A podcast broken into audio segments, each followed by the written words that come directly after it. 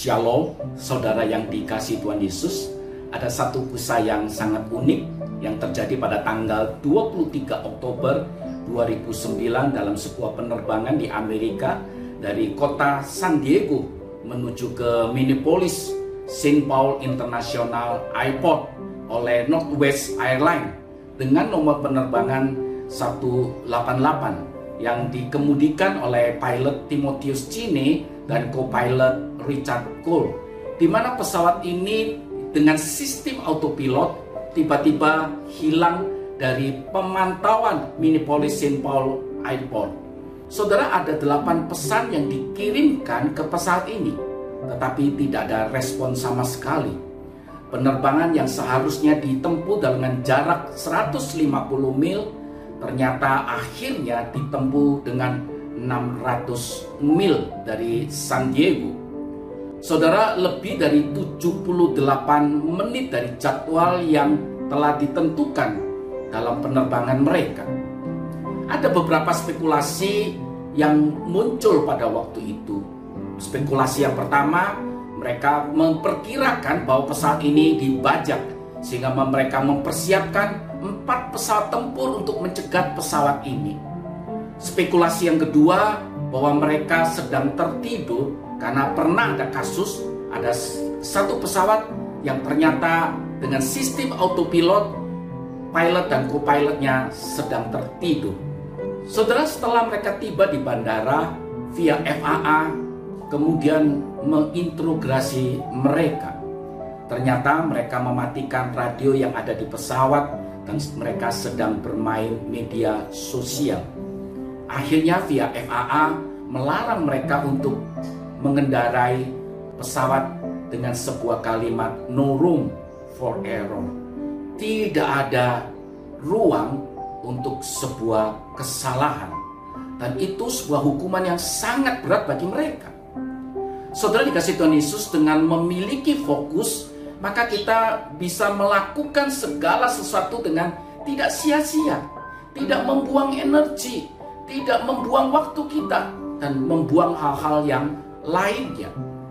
Oleh sebab itu benar kata Rasul Paulus di dalam 1 Korintus pasal 9 ayat 26 yang berkata, Sebab itu aku tidak berlari tanpa tujuan dan aku bukan petinju yang sembarangan meninju. Saudara yang dikasih Tuhan Yesus, fokus adalah hal yang sangat penting. Fokus itu penting agar kita tidak keluar dari jalur yang sudah kita tetapkan dari awal. Dengan memiliki fokus, maka kita terus terarah dan mata kita terus menuju kepada tujuan atau sasaran yang sudah kita tetapkan. Saudara yang dikasih Tuhan Yesus, saudara perhatikan bagaimana sinar matahari yang dipantulkan oleh lensa pembesar dan kemudian diarahkan pada satu titik tertentu ternyata mampu membakar sebuah sampah atau jerami atau kertas bahkan juga bisa mengakibatkan satu kebakaran yang sangat besar atau sangat hebat. Itulah kekuatan dari sebuah fokus. Begitu pula dalam menjalani kehidupan kekristenan kita. Saudara kita harus fokus kepada sasaran yaitu mencapai kedewasaan iman. Hidup menjadi semakin hari semakin serupa dengan Kristus dan mengerjakan panggilan yang Tuhan tanamkan dalam hati kita dan menjalani kehidupan kita sesuai dengan kehendaknya. Seperti kata Rasul Yohanes yang dikatakan oleh Yesus, makananku ialah melakukan kehendak Bapa.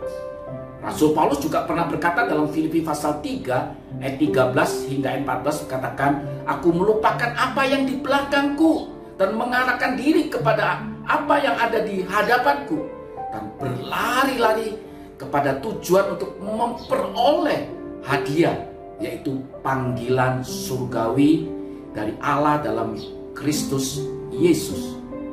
Saudara yang dikasih Tuhan Yesus, esok kita akan memasuki tahun yang baru yaitu tahun 2022. Sudahkah kita menetapkan tujuan hidup kita? Sudahkah kita mohon anugerah pertolongan dari Roh Kudus untuk memampukan kita fokus sepanjang tahun 2022 sesuai dengan apa yang sudah kita tetapkan dari perjalanan hidup kita ke depan. Akhir kata, selamat mengakhiri tahun 2021 dan menyongsong tahun baru 2022. Tuhan Yesus memberkati setiap kita.